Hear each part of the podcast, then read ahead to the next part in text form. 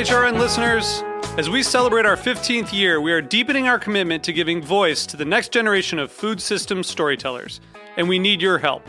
Our internship and fellowship programs help activate new possibilities for underrepresented and underestimated young people through experiential journalism, audio engineering, and production training. Through these unique programs, HRN helps food equity stewards build essential workforce readiness skills that expand their potential and foster economic mobility. Please consider supporting these critical programs. And with a minimum donation, you can be entered to win a dinner for two at an amazing restaurant in one of eight cities and tickets to a concert at a great venue in one of those cities. We have incredible partners across the country who have donated, as they also share our passion for helping to educate the next generation of food systems storytellers. Check out heritageradionetwork.org slash 15 to donate and enter to win today. That's heritageradionetwork.org slash 15 to donate and enter to win today. And make sure you donate before March 31st. Thank you.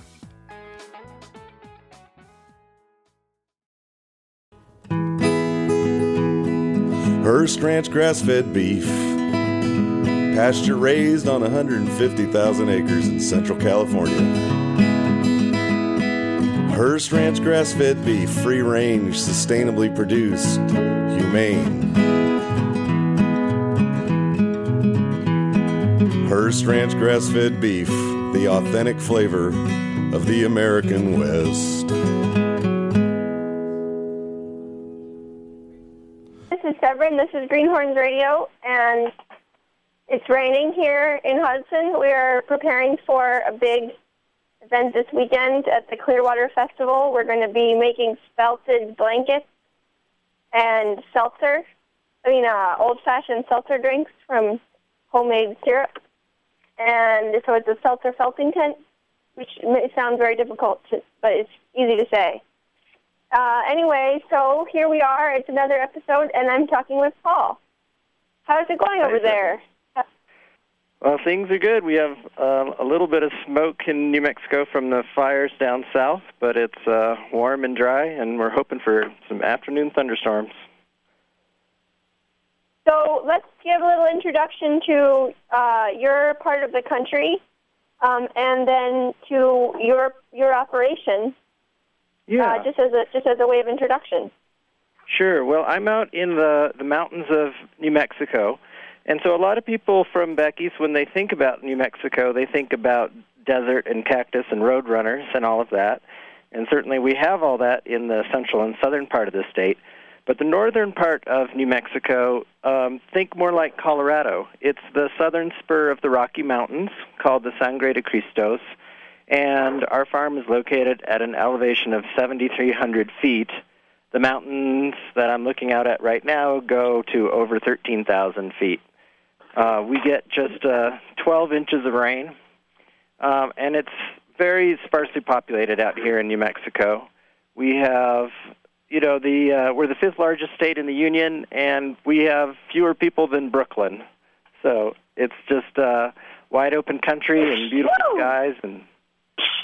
Gosh, your elevation just made me sneeze. It so must be really freaking cold in the winter. It is, uh, yeah. Two years ago, we hit minus 27 Fahrenheit. Holy that's a- moly! Yeah, that's unusual. You know, normally we hit um, just about minus six every year, um, and we we figure we plant for about zone minus 15 if we're doing perennials and stuff like that. So it's mountain agriculture. It's uh, you know we have an 87 day growing season. Our our last frost here was just a couple of days before Memorial Day. And then usually right around the first week of September, we'll get a killing frost, and then it'll warm up, and we'll have Indian summer for another six weeks. Whoa! Holy smokes! That's that's short. That's um, that's really short. Wow. So there you are, but you decided to be in this. You decided to be there for a reason, presumably. And what was that reason? well, um, I ended up in Taos really because I was looking for a small town with an international feel that uh, was in the United States but not like the United States. I didn't really want to be uh, an expatriate. I tried that, and I thought, well, let's find a slower pace of life. I actually grew up in Los Angeles, and my education was um, actually in computer engineering. And I worked for the very first dot com, which was Symbolics dot com, And that, that first dot com was 1985. And I worked, uh, it was a, a spin off from the MIT Artificial Intelligence Lab.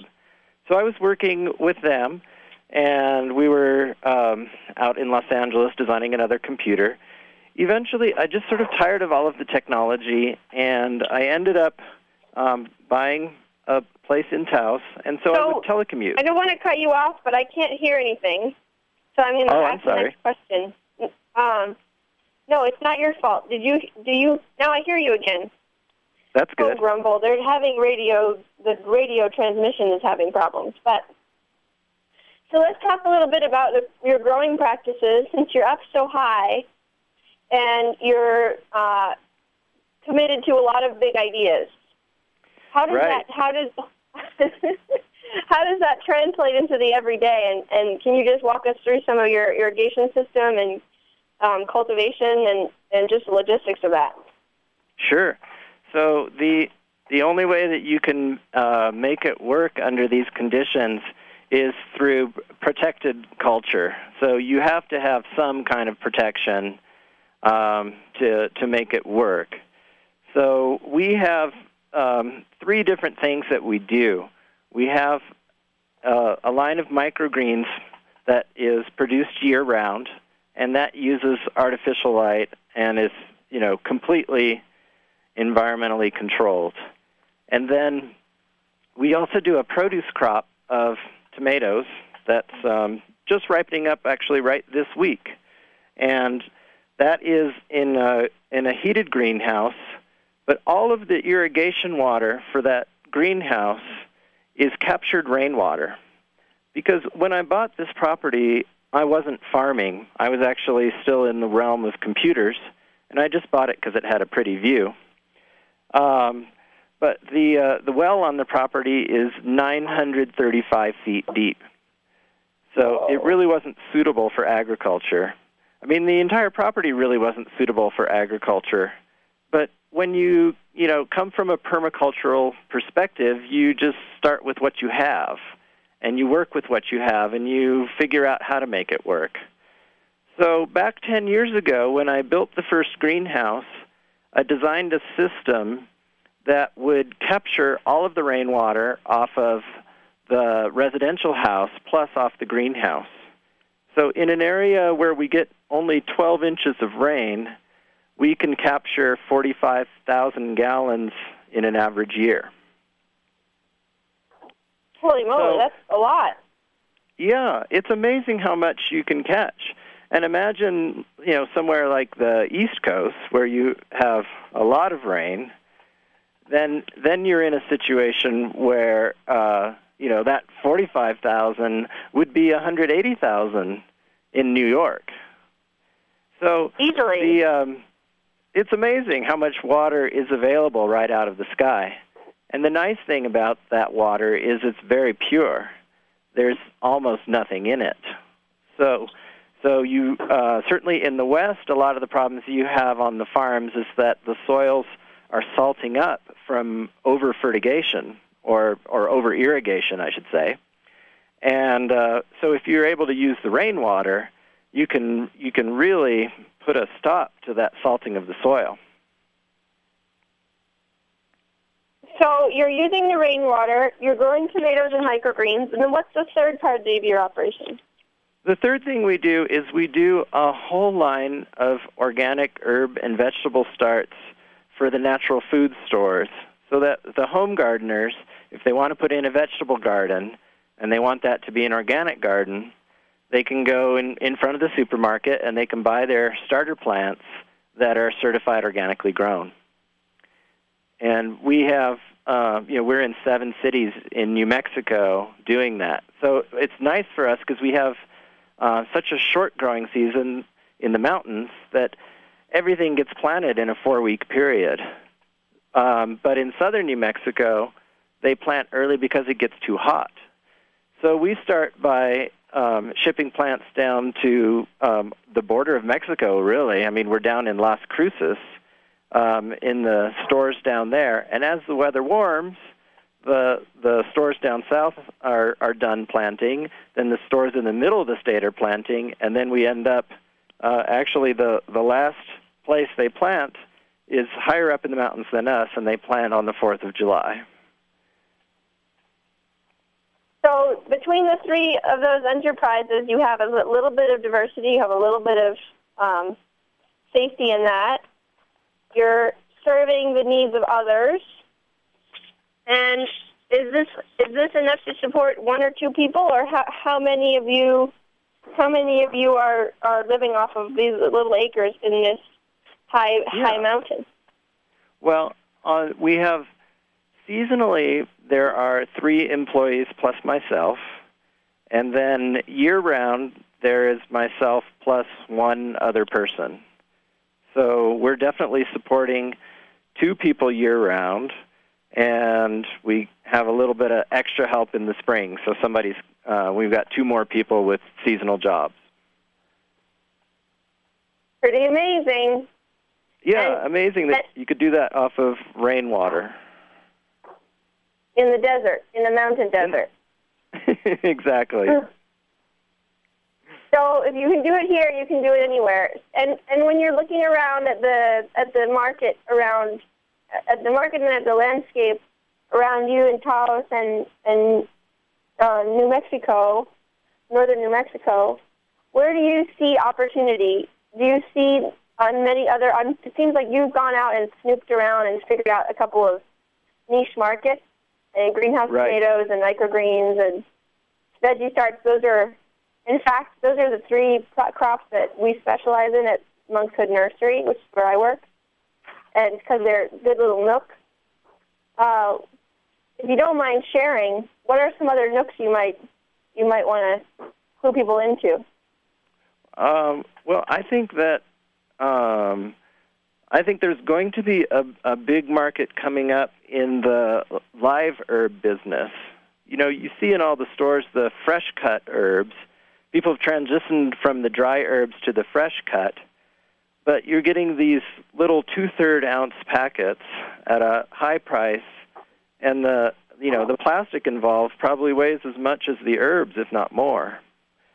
So if you look at what's happening in Europe, the seed breeders over in Europe are creating um, more compact herb varieties, and people have really transitioned away from from the fresh cut to the live herbs, and they just they'll bu- just buy a new plant um, customarily all the time. It's just routine for them in Europe, and so I see that as kind of an up and coming market in the U.S.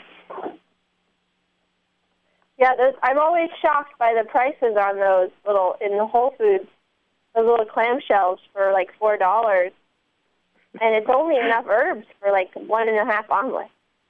Right. But but so you're saying people would just buy a little potted plant and keep it in their kitchen Yes. and then cut and come again a little bit. Exactly. Well, you know, there's not that much come again on it. It's more like cut and use, but you're getting more product for your dollar, and it's fresher because it's, um, you know, it's still Live. when you're cutting it to use it. Um, but Right. you know, they the expectation is, well, I'll just have this plant for three weeks. I'll I'll eat it down to nothing, and then I'll go pick up another one. And maybe they'll get into gardening along the way. Yes, I, w- I would hope so. You know, those. Um, I hope they don't do it by trying to transplant those because they're, you know, they're they're really bred to just be harvested. They probably would not transplant well. But it does once people realize that they can actually keep a plant alive. I think it actually surprises a lot of people at first, and then um, I think what people don't realize is that if you go back enough generations in your family, there was a farmer there in everyone's family because at some point everyone eh, in the past everyone farmed. And so we have that we have that sort of familial heritage and we have that genetic heritage as farmers. Everybody has the capability. And so it's just a matter of people like regaining the knowledge to be able to do more of that Yeah, and then and having faith and, and stamina enough to brave through the learning process. exactly. Yeah, and so you know, I I think about it a lot, particularly on the on the start side. You know, I want I want people to have a success when they get our plants, and so we have to make sure that we have something that is really going to be a, a strong plant and that is uh, adapted to our environment here. So we're always doing trials. You know what? The varieties of tomatoes that we grow here are completely different than what you would be growing in New York. Well, we are growing a lot of cherry tomatoes because they are such good sellers. Yeah, But they do well for us. Yeah. Um, but you guys have, when I was down there in Arizona, um, there was a lovely lady and she was breeding plants. She was breeding, or she was um, keeping, saving seed and propagating and selling potted tomato tomatoes that were native to Mexico hmm or were kind of Mexican adapted tomato varieties. Is that kind of what you're talking about? What are the characteristics of those? Well, for us, we're always looking for short season varieties because what happens is um, down south they'll plant in February, and and by the time it's May, the temperatures are over 100 degrees. So tomatoes over 86 uh, have a hard time setting fruit. Um, and they have a hard time creating lycopene. So you end up with blotchy ripening on your existing fruit, and you get a, just a lot of blossom drop because of temperature. So um, down south, they want to do short season varieties because it gets hot too quickly. Now here up in the it. mountains, yeah, it's uh, we have it gets too cold too quickly, and so again, you want short season varieties so that things will ripen up and you can get a harvest before you have your first frost. You know, what- a lot of people have to run around and pick everything green the first week of September um, it, when the frosts come. So we're looking at usually smaller sized tomatoes. The cherry tomatoes are great. The salad sized tomatoes are great. And the the bigger things like you know the the two pound brandywines and the the beef steaks and stuff like that that are you know 90 days 100 days to harvest those are much more of a challenge in in our climates here So you're eating tomatoes up on your mountain and the microgreens. Um, tell us what else is what else is happening in New Mexico that might attract other young farmers to the state or those who are from New Mexico and who've moved away um, to entice them back. What's ha- Well, what's you know- kind of like bopping? yeah what what is the the big scene in New Mexico right now well Huh? the the amazing thing about what we have going That's on now versus 10 years ago is we now have distribution networks set up, and we've got um, CSAs set up that'll, uh, you don't have to have your own CSA. You can sell to existing CSAs. So the, um, we have amazing marketing opportunities here that I don't know is so well organized in other areas. We have such long distance to market, being such a, a, a big state with The a low population that um, we have to we have to figure out you know once you grow the crop how do you get it to market and sell it well we have distribution networks set up now so that from a percentage of invoice you can get your product delivered all over the state.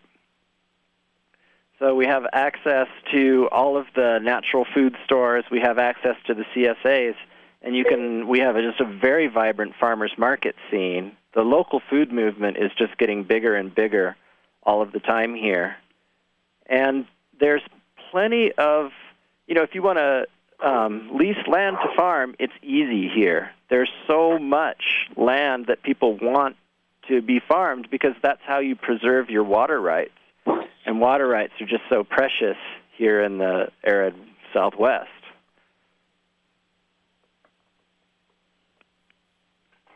So there's a lot of there's good access to land. There's good markets.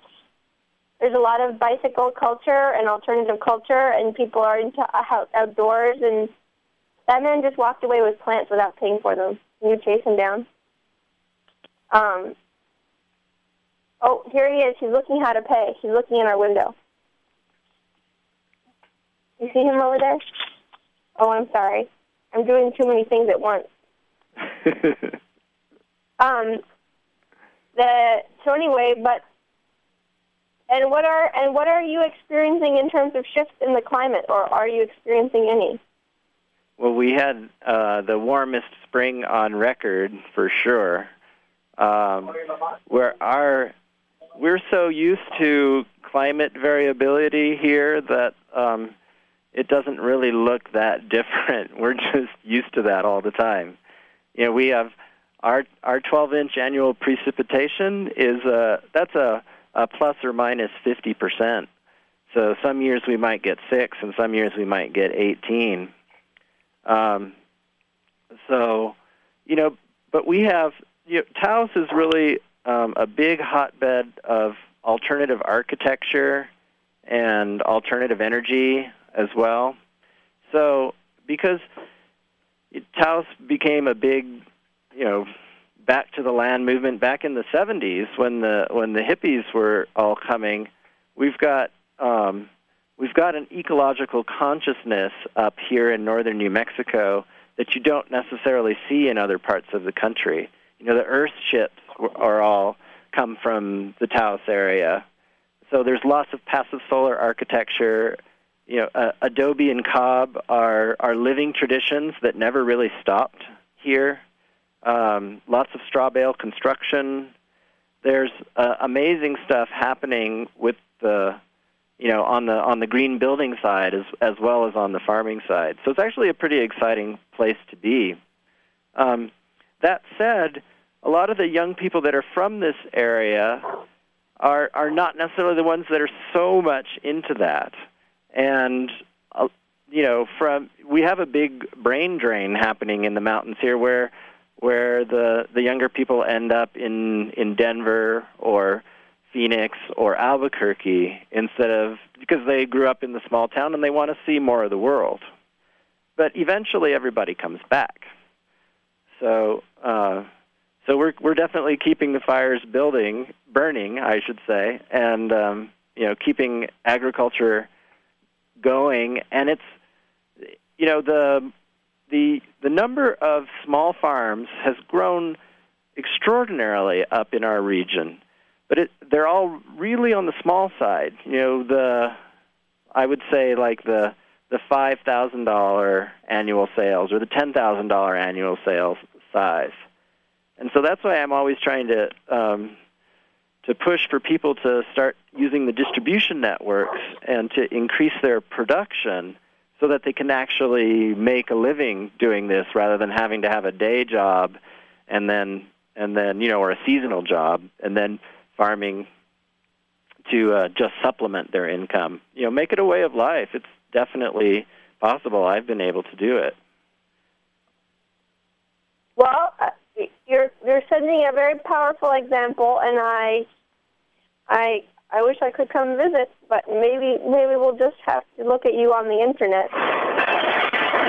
how do we find you? How do how do those who are listening find your? How do they find out more and and learn about your operation? Well, the the you know a Google search brings up more than going to our website.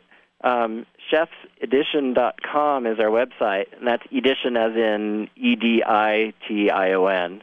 Chef's Edition. Um, that's our brand name.